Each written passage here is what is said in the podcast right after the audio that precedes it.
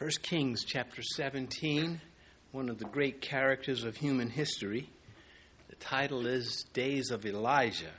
Finally, finally.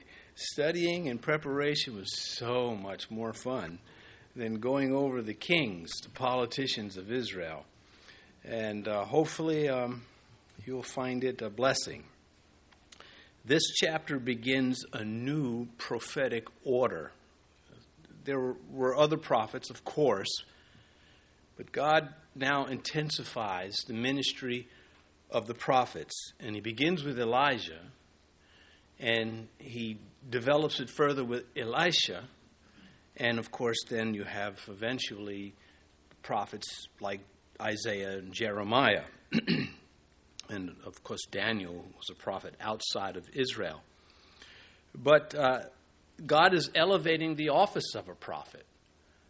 And we're going to see that in these first few chapters concerning Elijah. Now, they're going to have national importance. Granted, David had Nathan and Gad, the prophets, but David had a direct line to the Lord.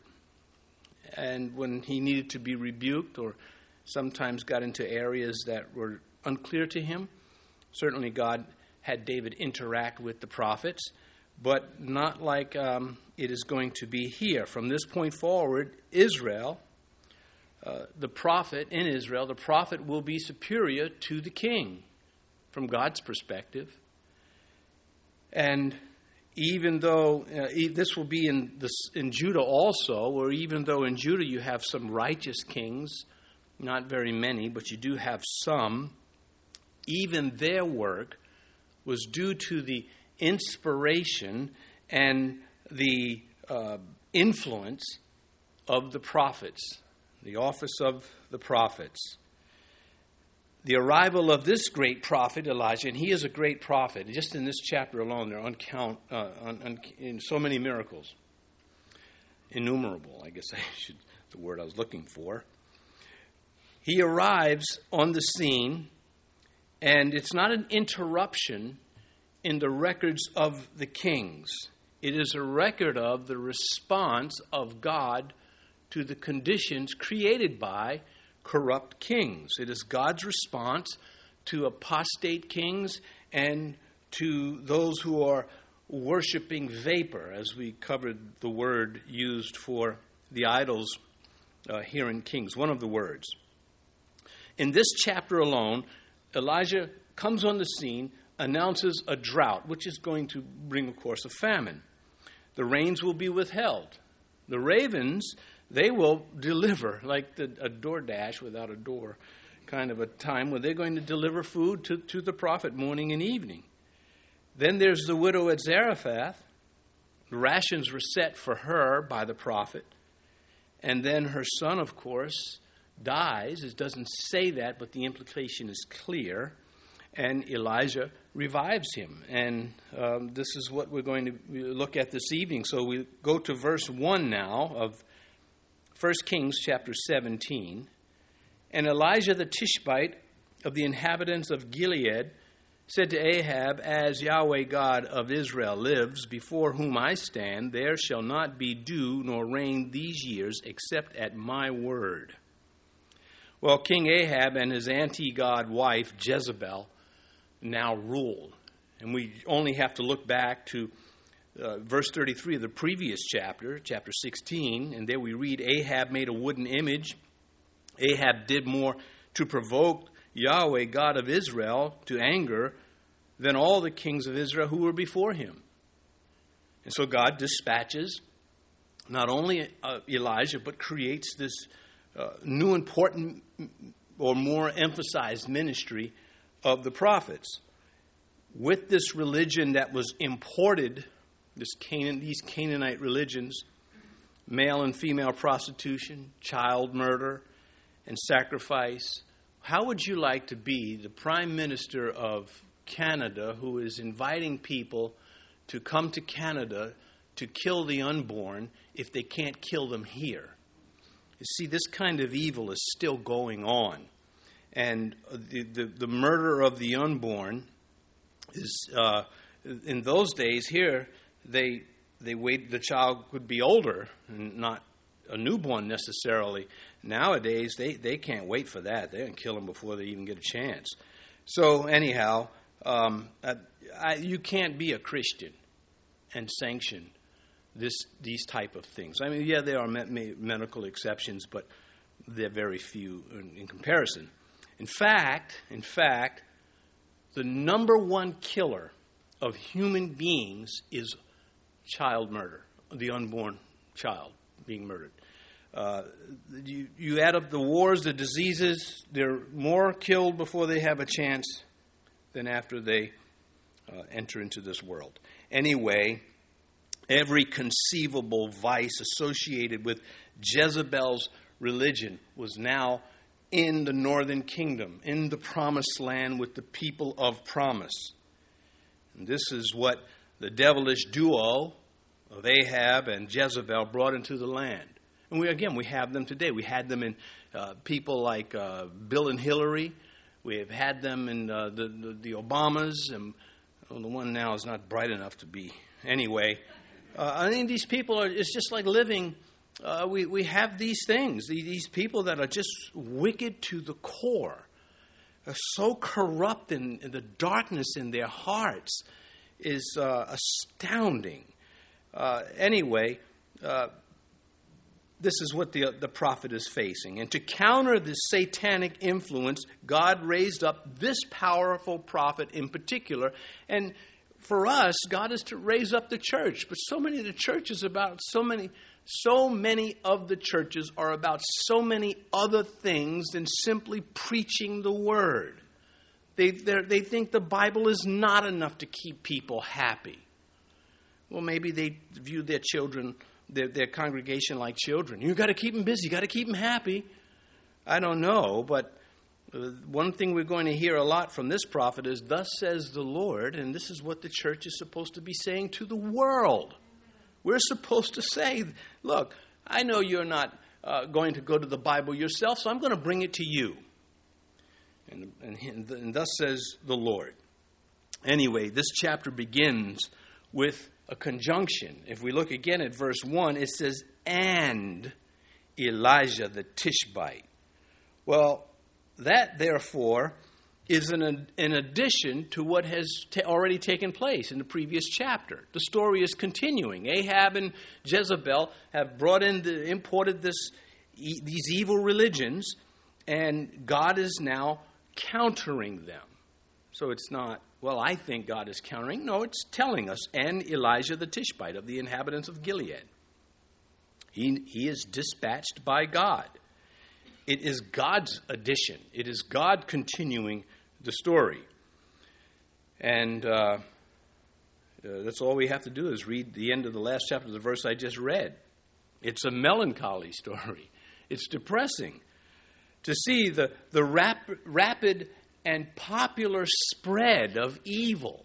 We're living through this today. We're watching insanity. Uh, on, on, the defense of evil is astounding. Anyway, this is um, still, we are to be focused, and we're going to get that out of this chapter that, yeah, that's what's happening around you, but you have your assignment as a believer. We all have assignments as a believer. Go into the world, make disciples those who are willing to learn about God. And uh, we, we would suppose that with the evil coming in, okay, that's it. We've been reading about these bad kings since Jeroboam, one after another, killing each other. God is not doing anything. God is not going to respond. The guilty, uh, they, they probably thought that. Ahab and Jezebel probably thought that Yahweh was marginalized. He, he has no power. The influence of Baal is what matters.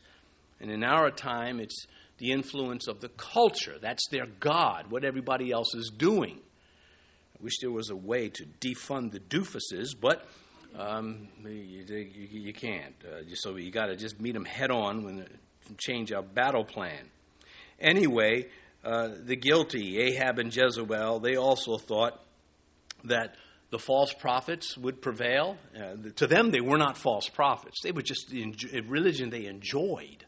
they enjoyed this. It, it, it, doesn't matter that it was fake. It doesn't matter that there was no unbroken witness from Adam to the present. That did not matter, did not count. What counted is they liked these gods.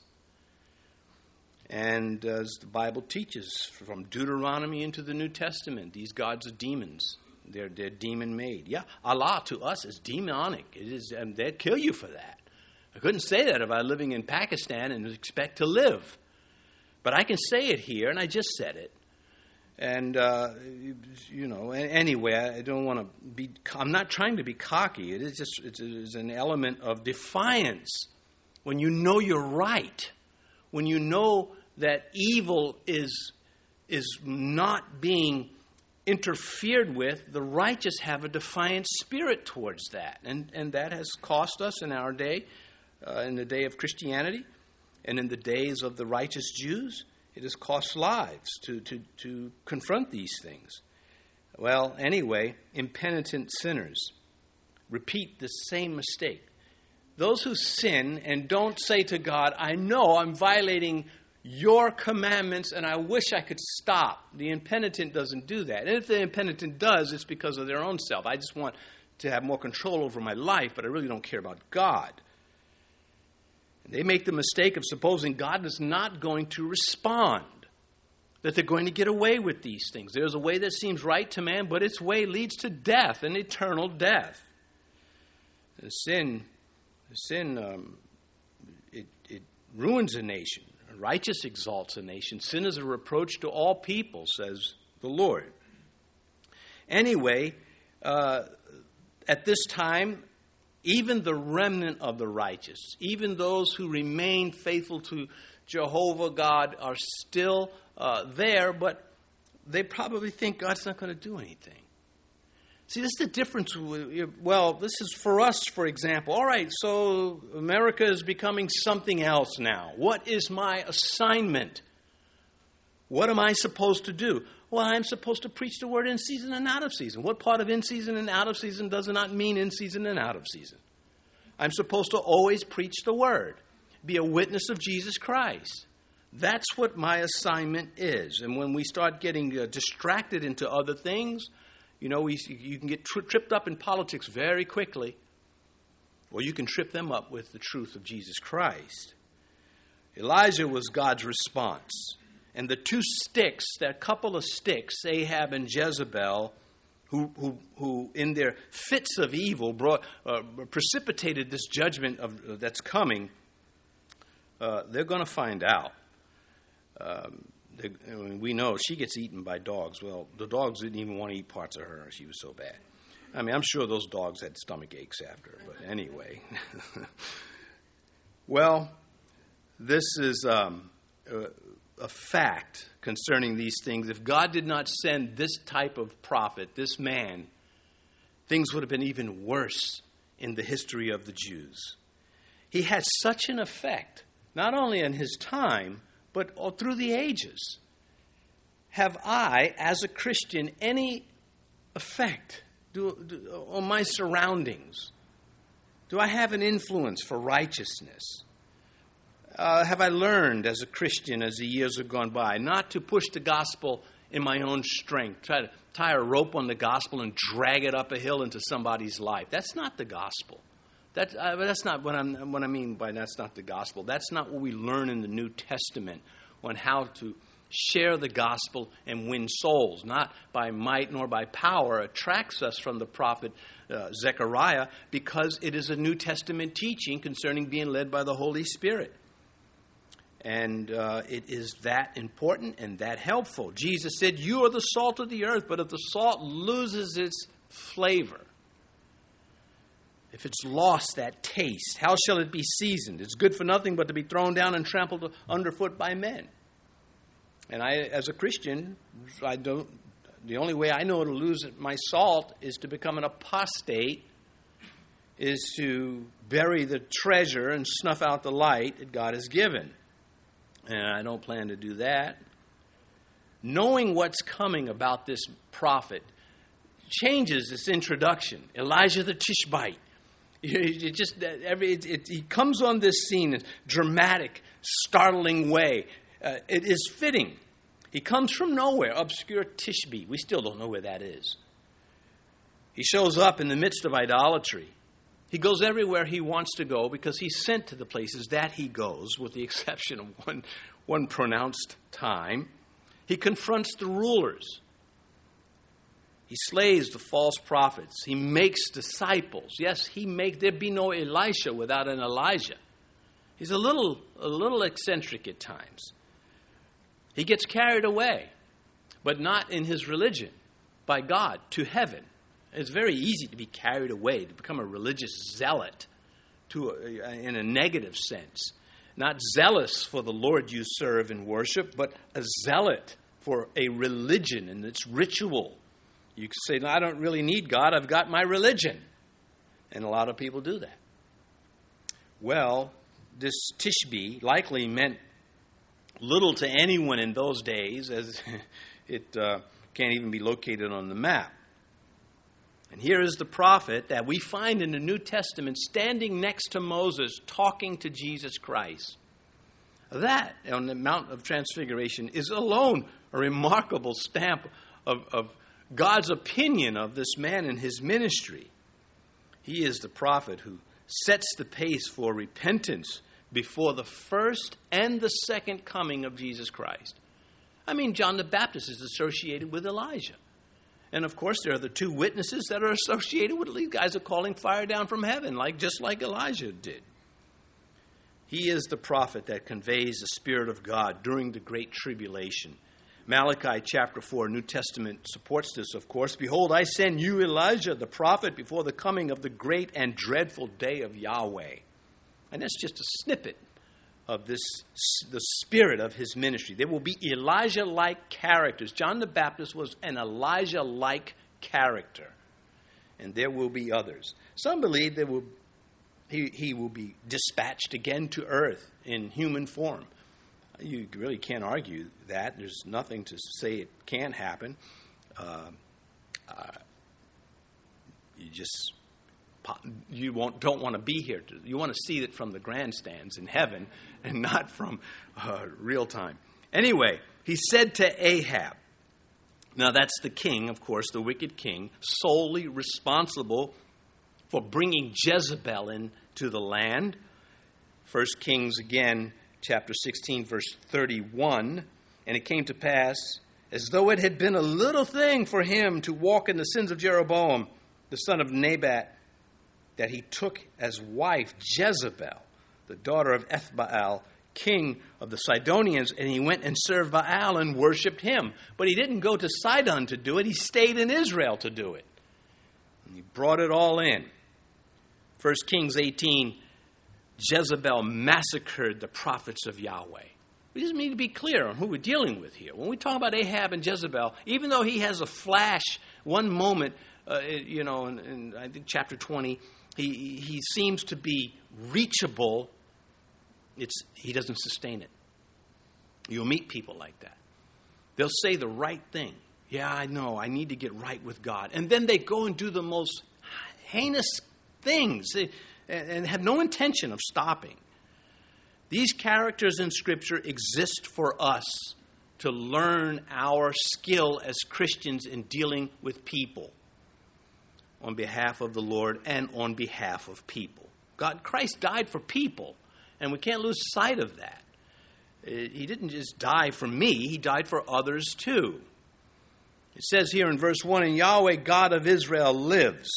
That's Elijah announcing this. This is his first recorded sermon. It's very short, and he makes it clear that you you, Ahab, you follow dead Baal. This is junk. It doesn't even exist. My God, Yahweh, He is alive and He participates and He has power. That's what He is saying.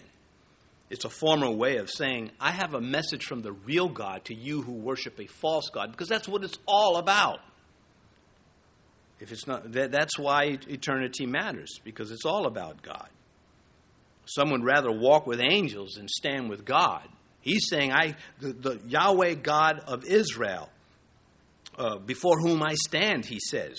And the reason why people want to walk with angels because they don't feel angels convict them. That's because, again, they're ignorant of God's word, ignorant of God's word. You get to the book of Revelation, you know, it's just people are getting obsessed with Revelation, I think, and, and that's not good. Uh, you just you, they get spooked by it. I think one of the reasons why they're focused on the negative. When you come to the book of Revelation, focus on the positive, the power of these angels.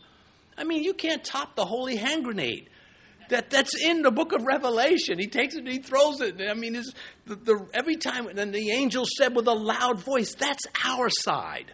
That's our team. I should be excited about this. And not, oh boy, the millions are going to die. Well, that's going to happen. I can't control that. But what I can control is my perception of the power and the force that my God has available so that maybe He can impart some of that to me to do his work, to carry out my assignment, because these are the days of Elijah. There's just as much Ahab and Jezebel corruption now than there, there was then. We're a little sheltered from the extreme, but that, that's closing in. It's, it's shrinking, that safe zone. Anyway, uh, he says, as, the, as Yahweh God of Israel lives. Abraham, this is what we read. When Abraham was finished praying, he prayed for the people in Sodom and Gomorrah. And God said, It's just too late. I've got a remnant there. I'll get them out if they want. And the proof of that, remember Lot's wife? And those who don't believe in free will, I, I just don't get that. Do they, do they freely believe that? Is that free? anyway? Genesis 18:22 Then the men turned away from there and went toward Sodom, but Abraham stood before Yahweh. I just love that. You love that he stood by the tree waiting to serve the three visitors, one of them being a Christophany, an appearance of Christ in the Old Testament. You love that Abraham just stayed there ready to serve. There shall not be dew nor rain these years except by my word. Well, why should God bless the defiant? They were defying him. Why should he let rain uh, come? You know, Elihu, you know, the windbag of the book of Job. Uh, you know, you got to be careful. You don't want, at least I, I don't want to quote Bildad, Zophar, Elihu, any of the, the guys that were a problem to Job. But every now and then they say something that's, that's wise and right. But you got to consider the source. And he is the one that said, you know, God, he didn't say it this way, but he essentially said, you know, God can just pinch the airline. We depend on him for our oxygen. Yeah, that's true. But I'm still not going to quote Elihu. I don't like him. I'm going to get to heaven if he's there. We'll be friends. We won't bring it up. Because, I mean, you know, teaching the book of Job is exciting when you're talking about what Job is saying. And you get to those other guys, it's like, man, they won't, they won't shut up. Who wrote this down? Who thought this was important? All right, anyway, back to this. Uh, no dew or no rain. Now, the righteous are going to have to deal with this too. It's not like it's just going to be a drought on those who are not right with me. This did not mean God did not care for the righteous. Thus, the widow at Zarephath, I mean, that God had her, you know, on his mind. Um, but the righteous have their assignment within the drought. The remnant have, have they have something to do besides just enduring the hardship. And God does care about them.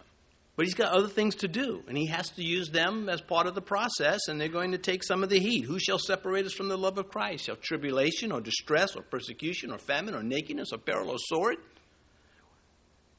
Which one of those are going to separate you from Christ? Good question. May none of them. Because some have opted out because of those things. And Jesus talked about the seed that fell amongst the thorns and the cares of this world choked out the word of God in the lives of those people. He says, Before whom I stand, to stand for anything means you have to stand against something else. That is this life. You're going to stand for Christ, you're going to stand against the world. There's, there's no merging of the two. A little leaven leavens the lump in, in our thinking, and it's, sometimes it's a lot of work trying to keep the leaven out. There shall not be dew nor rain these years except at my word no reason to doubt God's word. Israel's famines, all of them, were a result of their idolatry. And that's made clear not only in Uh, well, uh, Leviticus 26. It just makes it very clear. God is, I'm going to, the heavens are going to be like iron to you, like steel. You know, you're not going to be able to, to reach me with prayer if you start praying to these idols. Of course, if they repented. Verse 2, hey, we got the verse 2. I, I was going to name this Elijah, Days of Elijah Part 1. That still might happen. Anyway, the word of Yahweh came to him saying, uh, saying, before we get to the saying, the point is, of course, God speaks to Elijah, but the New Testament then rings in on this and says, James chapter 5, verse 70, Elijah was a man with a nature like ours. What? If God can speak to him and he's got a fallen nature like mine, then God can speak to me. I'd rather dodge the whole drought thing, but uh, here, here we are. And this is, so it's a significant little verse. The word of the Lord came to him, to Elijah, a man with a nature like mine. But I'm preoccupied with feeling better about life. Uh, does that, I mean, what would life, man has tried to give us a picture of uh, what they would like humanity to be. You know, for any of you Star Trek fans, Mr. Spock was the guy without feelings, and everybody wished they could be like him. But we're not. And so, you know, in this life, we our feelings get in the way of so much stuff, and we have to learn how to overcome. Verse in verse three, he said, God speaking to the prophet after he delivers the message to the king. It's not going to rain. God says, uh, "Preach it and beat it. Get away from here and turn eastward and hide at the brook Kerith, which flows into the Jordan." So he was to preach and run. Now, the next time the prophet flees, uh, it's not because God told him to, it's because he was afraid and did not wait for the Lord. The Lord caught up with him, and when the Lord caught up, he sent an angel to catch up with him first. And when the angel got there, the angel said, I had to catch up to you, man. You could run. Anyway, uh, the judgment he pronounced you're going to inconvenience him too. He's got to go hide out by a brook. Now, he's the kind of character he might not have minded too much, like John the Baptist in his old locust eating thing. I mean, it's so gross. Histori- some, some Bible commentators have tried to get John out of that. Well, they really weren't locusts. It was a honey, a pod. No, they were locusts. Uh, that's what he ate. Stop doing that. Anyway, uh, the judgment he pronounced inconvenienced him too, and now he was in danger for his life from the, the you know, uh, again, you preach it and beat it, man, because he's going to get you if you doesn't. And uh, so he says, by the brook Kerith, which flows into the Jordan, the exact location is unknown to us. It was unknown to Ahab too, or else he would have found him there. But uh, Elijah had a, had a place to flee to, which he did not know was the safe zone, a safe house, until God told him it was. And uh, he may have been at this point in his ministry too naive to understand uh, that he needed to run for his life. So there's a time to run and there's a time to stand. He still stands with God, but he's not going to be standing anywhere near Ahab.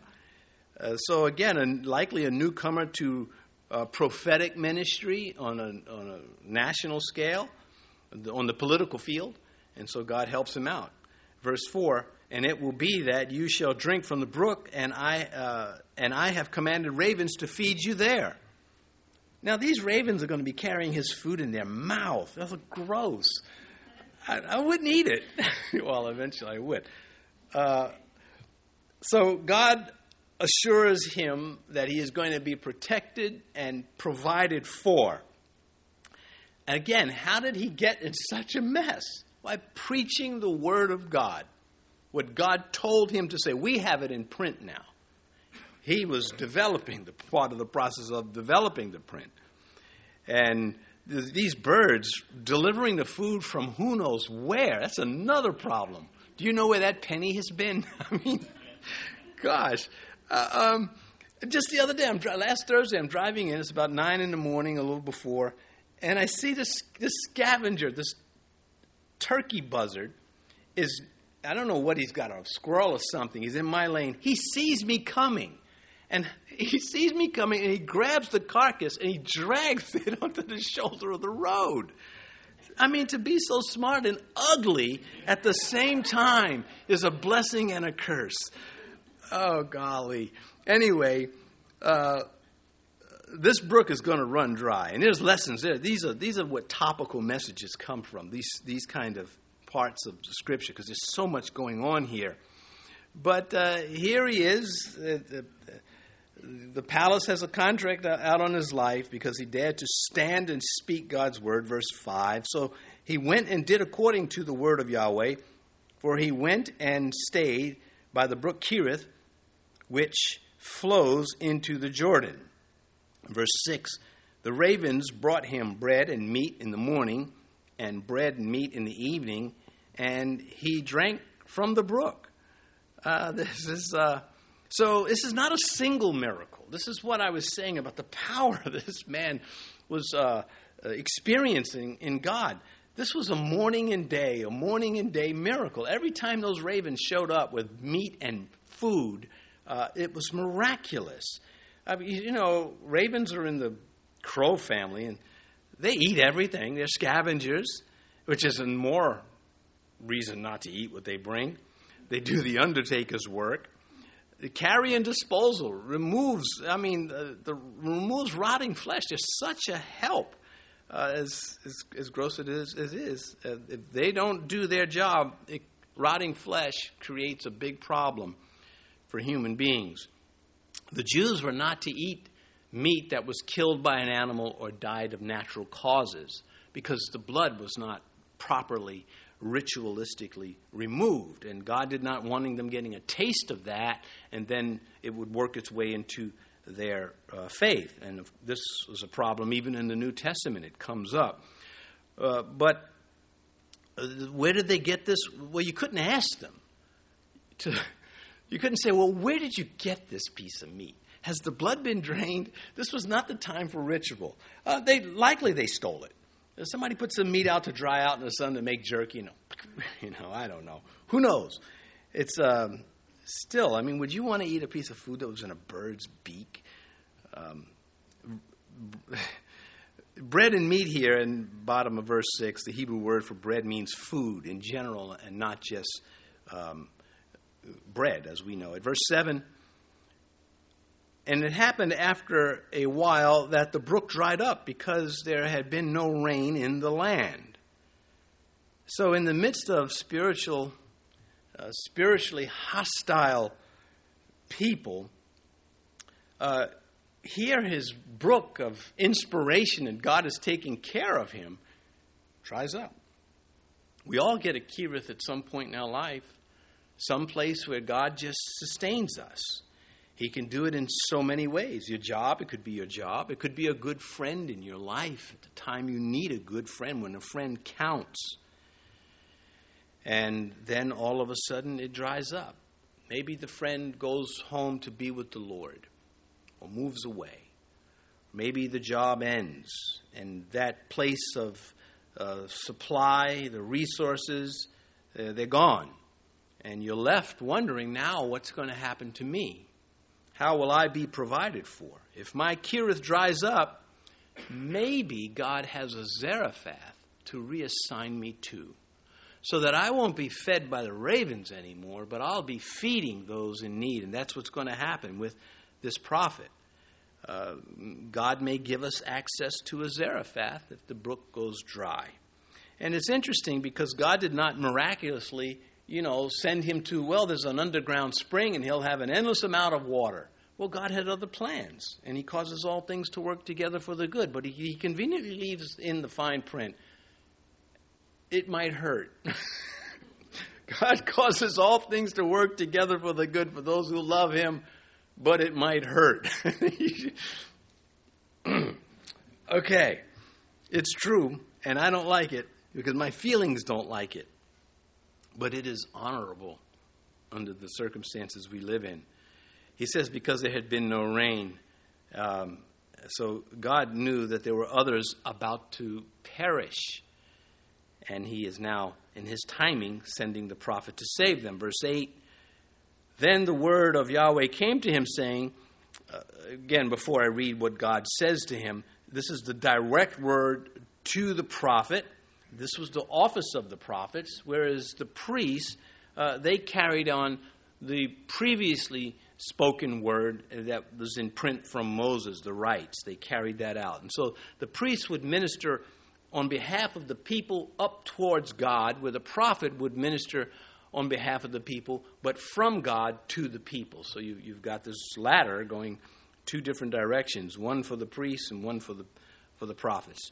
And that is an overview of their office. Verse 9 Arise, this is what God is telling him now. Arise, go to Zarephath, which belongs to Sidon, and dwell there. See, I have commanded a widow there to provide for you. Well, God is going to be sending him to a lot of places. And he seems not to move, again, with the one exception, until God instructs him. He's sent into Jezebel's territory, her home, her homeland, right under the nose of the wicked people that are, that are importing lies from hell into to Israel. And he would never have thought to do this.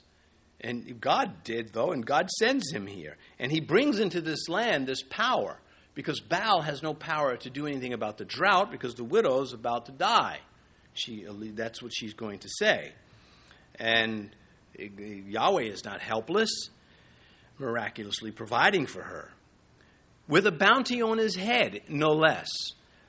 Uh, would anyone would anyone give him shelter? With he, you know, when we get to First Kings uh, chapter 18, when Elijah does now dispatch back to Ahab.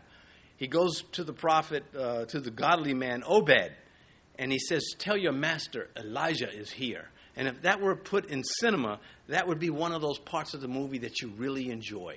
Elijah is here. And he's like, Man, I, I, I love that little verse. Anyway, um, in that eighth, 18th chapter, we read, And Yahweh, your, as Yahweh your God lives, there is no nation. This is Obed telling Elijah that everybody, the king has everybody looking for you to kill you. So this is where we get this from. And as Yahweh your God lives, there is no nation or kingdom where my master has not sent someone to hunt for you. And when they said, He is not here, he took an oath from the kingdom or nation that they could not find you. So Ahab was so serious about this. He says, Well, if he's not here, this is what's going to happen. He was very serious. My point is, uh, with word out to, like this to kill him, and he would have known this, who would take him in? After the brook dries up. Uh, this is how I would think. My brook is dried up. Where can I go? I can't live on my own. People are out to kill me. Where can I go? Well, God says, go to Zarephath. Jesus remembered her. He remembers her at this time when he sends the prophet to rescue her, but he remembers her when he walked and, and ministered in Jerusalem. Luke chapter 4. He said, But I tell you truly, many widows were in Israel in the days of Elijah, when the heavens were shut up three years and six months, and there was a great famine throughout all the land. But to none of them was Elijah sent except to Zarephath in the region of Sidon, to a woman who was a widow. All of those things irked the Pharisees. She was a foreigner. She was a woman. She was uh, she couldn't take care of herself. And and Jesus said, God had to go outside of Israel to find somebody that would take care of Elijah. Don't go around boasting about how self righteous you think you are. Anyway, he's continuing here in verse 9 See, I have commanded a widow there to provide for you. She didn't know this. she did not know she was commanded. Uh, this is amazing to me. Because in my life, there are times where I don't know what God's doing, and, and, and I need to know what He's doing, and He does it. And it's sort of like, hmm, I landed on my feet. I thought I was going to land on my head. And somehow it worked out. So, from needing, again, to be fed by ravens, he is dispatched to feed those in need. And he doesn't even know what's going to happen yet. She did not know. Her name came up before the throne of God. Neither did the, the prophet until God, and, and, she doesn't know the prophet's going to be sent there, and, and we'll live with her for, uh, not in the same uh, facility, uh, but he'll, he'll be there, living in the upstairs apartment. In those days, that had an external entrance exit, and he's going to take the child up that way, and that kept the appearance of evil away. Anyway, she didn't know she had an opportunity to serve. How many Christians, how many churchgoers have opportunity to serve God? Their name has come up to serve God, and they don't. And the years tick by, and they just never serve. Am I ready for this? For God to avail Himself of my usefulness, even if it's a drought in my life, even if things are really bad in my life as they were for her, am I ready for God to use me nonetheless? Or do I need Him to take the drought away first? Because this is the picture she gives to us. She's collecting sticks for her death, and she's, well, let's open it. Verse 10. So he arose, went to Zarephath, and when he came to the gate of the city, indeed a widow was there gathering sticks, and he called to her and said, Please bring me a little water in a cup that I may drink. I like that he said, Please. He knows that uh, you know she's not obligated to do this. It's a gesture of kindness he's seeking. And so on his side, he acts on his reassignment. Okay, I moved from Kerith to Zarephath in Gentile territory. Now he's involved in the, in the sufferings of the common people. Uh, no ravens bringing food now. And at the widow's house, he's made to feel what others are feeling. Because he's going to hear it coming from her voice. Zarephath, like Sidon, like now the northern kingdom, was spiritually scarred like many places today. I, mean, we could we could go to certain areas in the country and, and where where we live, and they're just scarred uh, by uh, you know the spiritually wicked uh, blue cities. you know, you don't want to be political, but you can't help. You know, some of it's just right there on the surface.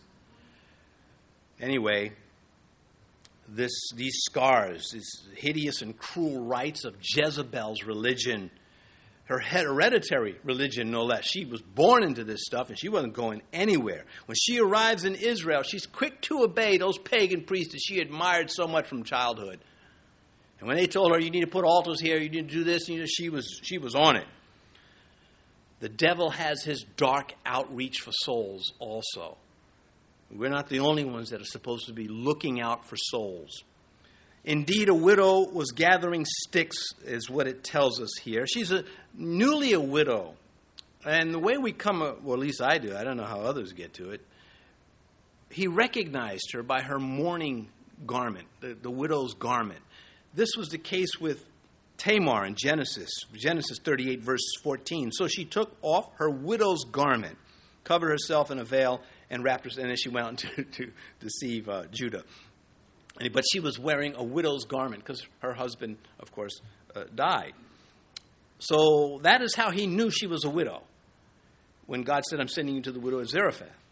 Also, we know that she was young because the child she has is small enough for her to carry in her arms and the prophet to carry up steps. So these are how we get an idea that she you know, it could have been a year or two, but it's not like she's been a widow. You know, I, you, you don't think about those things. You kind of think, well, you know, she's an older woman, and no, she's, she's actually probably pretty young. Anyway, verse 11. And as she was going to get it, he called to her and said, Please bring me a morsel of bread in your hand. So he asked for some water, and she's going to get it. And Now he asks for food, and she says, Boy, you're a greedy one, aren't you? No, she doesn't say that. So she said, verse 12, this is what she does say As Yahweh your God lives, I do not have bread, only a handful of flour in a bin and a little oil in a jar. And see, I am gathering a couple of sticks that I may go in and prepare it for myself and my son, that we may eat it and die. She's not being overly dramatic. She's nowhere to get food. The stores, the shelves are empty. She's a Gentile, showing deference to Yahweh. That's noticeable. She says a handful of flour in a bin. Well, it depends on whose hand is full, because God's hand holds the grain fields. You know, He owns a thousand hills and the cattle thereon. There's never a resource problem for God, which is, becomes a problem for us because we say, God, you could do this. Why aren't you doing this? And looking at continuing in verse 12, and see, I am gathering a couple of sticks that I may go in and prepare it for myself and my son that we may eat it and die. their last meal as far as she is concerned. Now, it says a couple of sticks. That's accurate to the Hebrew, two. Uh, the, the, that number, that Hebrew word is often is used for the number two, and is she's using it, you know, in a in a loose, not a strict sense. You know, I'm, I'm getting a few sticks. Well, she can grab two and break them in half and kindle her fire if she she knows what she's doing. These two sticks, Ahab and Jezebel, the two sticks of satanic work amongst the people responsible for this very hardship that both of them are enduring, and of course others. And the day will come when those two sticks, Ahab and Jezebel, will be gathered for judgment. The day will come when the wicked will be gathered for judgment. And the, this is part of our message that it is avoidable. Uh, all Ahab had to do was side with Elijah. That's all he had to do. He does not. And when rulers, wicked rulers, sit in office doing what is good for Satan, yeah, these are the days again of Elijah. Verse 13 And Elijah said to her, Do not fear, go and do as you have said, but make me a small cake from it first and bring it to me, and afterward make some for yourself and your son. Now, this is just amazing. This is what God's word is teaching us. Some think it's harsh when the shepherds insist that God be put first. Do you do your devotions? No, I got just so much problems in my life. Have you made your offerings? No, I don't have any money. Well, everybody's got two cents. If you don't have it, steal it. No, kidding.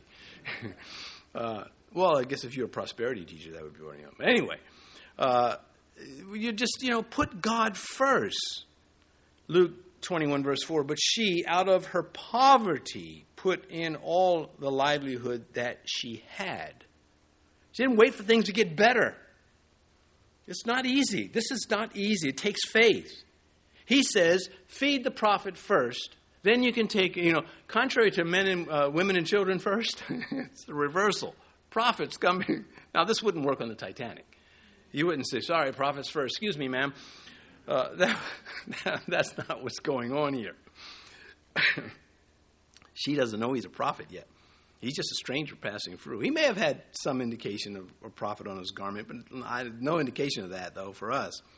Anyway, she doesn't know that he's going to take care of her. Jesus said, Seek first the kingdom of God and its righteousness, and all these things will be added to you. This is what we're seeing because she does this. She doesn't protest. We see that, that, that Matthew 6.33 in action on her part. She is a heroine in the story also. Hebrews 13:2 Do not forget to entertain strangers for by so doing some have unwittingly entertained angels. Now that's a reference to Abraham directly but indirectly it includes Elijah. She doesn't know who he is.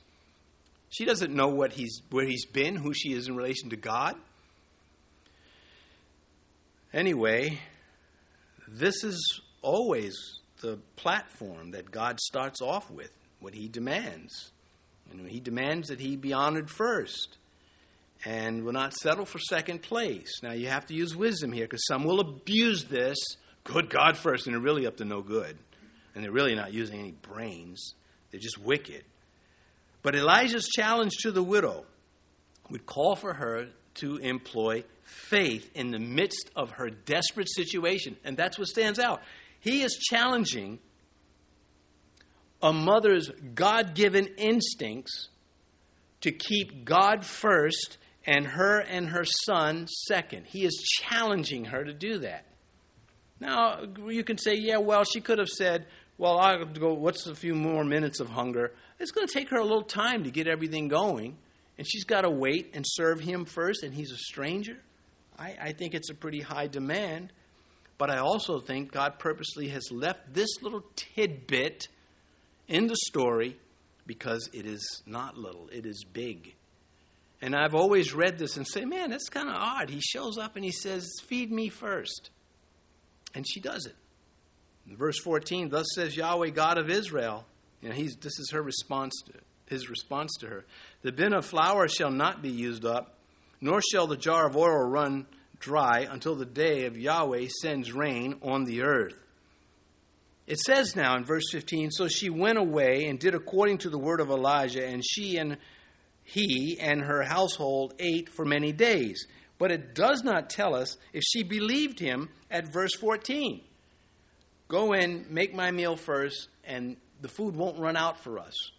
I don't think she just said, Okay, I believe you. Because at the end of the story, she's going to question his, his ministry. I think she just does it. And God knew she would do it. There are sometimes those things about us that just are there. We may not be able to articulate them, but they are there. We did, we did the right thing. Maybe when we would say, Well, I wasn't thinking, I just did this. And that may be the case here. She's not really processing the thoughts, she's just okay. She goes and does it. God saw this was going to happen. Uh, he did not force her. He recognized that the ingredients were there. She would be given the opportunity to be useful, and she took it. So, he tells her, he challenges her faith. What if she didn't do it? What if she said, "No, after my son and I eat, you can, or you can eat"? When, what if she did that? I didn't. God wouldn't have sent her there. She, her son, and the prophet will all eat. Elijah lived with this widow and her son for some period of time while the drought continued. We get that. Oh, we'll come back to the touch on it briefly. Verse 16 The bin of flour was not used up, nor did the jar of oil run dry, according to the word of Yahweh, which he spoke by Elijah. Now, King David made this observation. He said, I have been old, well, I've been young, and now I am old. Yet I have not seen the righteous forsaken, nor their descendants begging for bread. The Bible is always putting in front of us a chance to believe. It first gets us to, you know, ready in our theology, and then life happens to us, and we get to see if we believe the things we claim to be so precious, the things we sing about. Verse 17 um, Now it happened after these things that the son of the woman who owned the house became sick, and his sickness was so serious that there was no breath left in him. Now, that Hebrew word means just what it says the, the, the breath was gone, he was dead, is what we would say. This is going to be the first recorded instance of, revi- of a revived life in Scripture. God allows this death. God overcomes this death. Certainly doesn't always do this way, but this is um, going to intensify. Verse 18. So she said to Elijah, what have I do, to do with you, O man of God? Have you come to me to bring my sin to remembrance and to kill my son? Man, she is broken. And understandably. she said with bitterness, of course. Regardless of the tone, the words themselves make that clear. Recorded for our edification, our education, to learn how to and how not to behave under the pressures of life. Sometimes when I make a pastor called, uh, pastoral call at some bad event, I do. I'm ready for someone using me as the point of contact to lash out at God. Um, it has not happened. It happened to Elijah. It could happen to me. Um, it's happened to others. Have you come to, she says here in verse 18, have you come to me to bring my sin to remembrance? Is it a surprise to you to find Christians who believe in the salvation of Jesus Christ and yet still live life in a state of guilt in their own heads? They know they've done wrong. Jesus says, I forgive you for that. But then that's not good enough.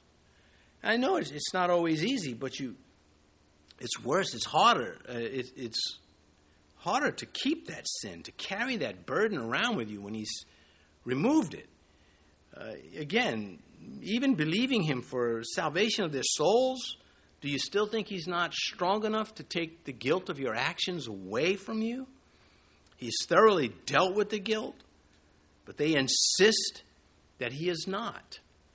These verses should mean something to him. I'll just take a few because there are quite a few, but we'll just take maybe two or three. Micah the prophet, speaking to a guilty people, a guilty nation he will again have compassion on us and will subdue our iniquities. You will cast all our sins into the depths of the sea. God does just that. The blood of Jesus Christ cleanses us, it washes it away. It's gone. Mark's Gospel, chapter 2. This is when those good friends broke through the ceiling to get their friend to Jesus. You want friends like that. But that you may know that the Son of Man has power on earth to forgive sins. That's what sent the Pharisees, you know, into turmoil. Jesus was claiming to be God. Who else can forgive sins? Um, I mean, I can forgive a trespass against me, but I can't forgive a sin. If it weren't for Jesus Christ, I could forgive bad people all I want. They would still be going to hell. I could forgive good people. They still would not be going to heaven. It took Jesus Christ to make that happen. So God had proven his presence in this house uh, when they were starving to death. When Elijah arrived, you'd think that she would be a little bit more ready to believe, but it's such a heavy load on her. Hebrews chapter 1, verse 3 who being the brightness of his glory and the express image of his person, upholding all things by the word of his power, when he had by himself purged our sins. I, again, the guilt that a Christian retains for past sins, that's Satan messing with you. He's got a perch, and you've made him comfortable on that perch. And he's going to stay there as long as you give him those little treats of guilt, he should be gone because Christ has dealt with them. Stop dredging the lake for the sins that God has cast into it. Anyway, he's cast them away so you don't see him anymore. Um, when I think about things that I have done in the past, like um, maybe I've drank someone else's vanilla milkshake, I, I, I, get out of that. I start thinking, I, I will sing psalms, I will quote scripture about other things, I will start praying for people. I will punish the enemy in that way. You're going to mess with my head, I'm going to take that opportunity to pray. And uh, over these years, it has been a great uh, tool. Anyway, sometimes, not many, once or twice, I've had to pray longer than I expected. And yet, God is faithful. And to kill my son, that's what she says. Her profound hurt. You can hear it in her voice. This is what the Jews did to God. You led us out of, the, uh, out of Egypt so you can kill us off in the desert. Numbers 21. I read this Sunday, and the people spoke against God and against Moses. At least I referenced it. Why have you brought us up out of Egypt to die in the wilderness? For there is no food and no water, and our souls hate this worthless manna. Man, that was intense. God was angry with them. So angry, he sent the, the, the snakes, the serpents, to, to bite them. And if he didn't bite you and die, you just got grossed out and died. well, some people. Anyway, snakes have a you know they have a role in this world, and I don't know what it is. I'm not so sure God is sure because one person told me, "Don't shoot the snakes; they eat the rodents." Yeah, they eat like once a week. One, they eat one mouse a week and they're good, or every three days. And meanwhile, the, the rodents have had a litter of 50 more. They're not doing their job. Or my other one is, don't kill the spiders, they eat the bugs. They are the bugs. And, and, they leave a mess behind. Oh, gosh. Some of this reasoning. Anyhow, I'm going to say tongue in cheek. I, I mean, anyhow, uh, where was I? All right. She'll have a lot to think about when this child is raised from the dead, will she not? Like, she's going to go to the prophet, I made your favorite bread. Why? I feel bad about what I said. Anyway, verse 19. And he said to her, Give me your son. So he took him out of her arms and carried him to the upper room where he was staying and laid him on his own bed. So this is the child is small enough for this. Her role was to let the man of God have him and not interfere which called for a lot of discipline. Elijah will teach his student, by, Elisha will have a similar incident. He is not presumptuous. He's, oh, God, stand back. God will heal. Thus saith the Lord. He's not doing that at this time. He is on full alert. He doesn't know what God is going to do, and there's an element of desperation in how he deals with this. Uh, he's got to be saying to himself, What did you get me into? Uh, anyway, I mean, he's a man with a nature like ours. I would be saying, God, how could you? Was it too much to keep the child healthy? Couldn't you kill the pet dog or cat or something? I mean, well, not kill. God doesn't didn't do this, but He allowed it. Anyway, so he took him out of her arms, carried him up to the upper room where he was staying, and laid him on his own bed. Um, again, his quarters were not accessible from her quarters.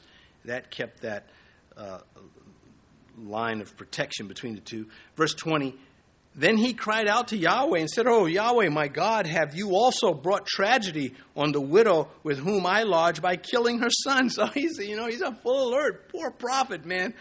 It's, it's horrible to feel helpless in the face of some great need. It's just, man, all I can do is pray. And God says, don't say all I can do is pray. Uh, pray.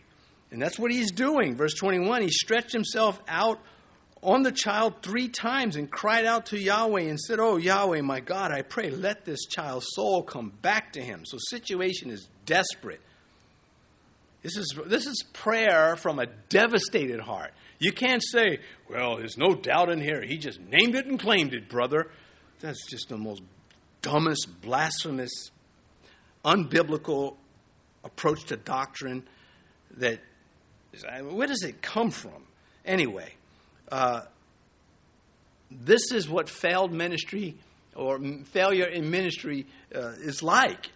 You, so you take it to God, you just go to the Lord. And Elijah sounds awful. God, how could you? Verse 22 And the Lord heard the voice of Elijah, and the soul of the child came back to him, and he revived. What a moment in time this must have been you can just see Elijah.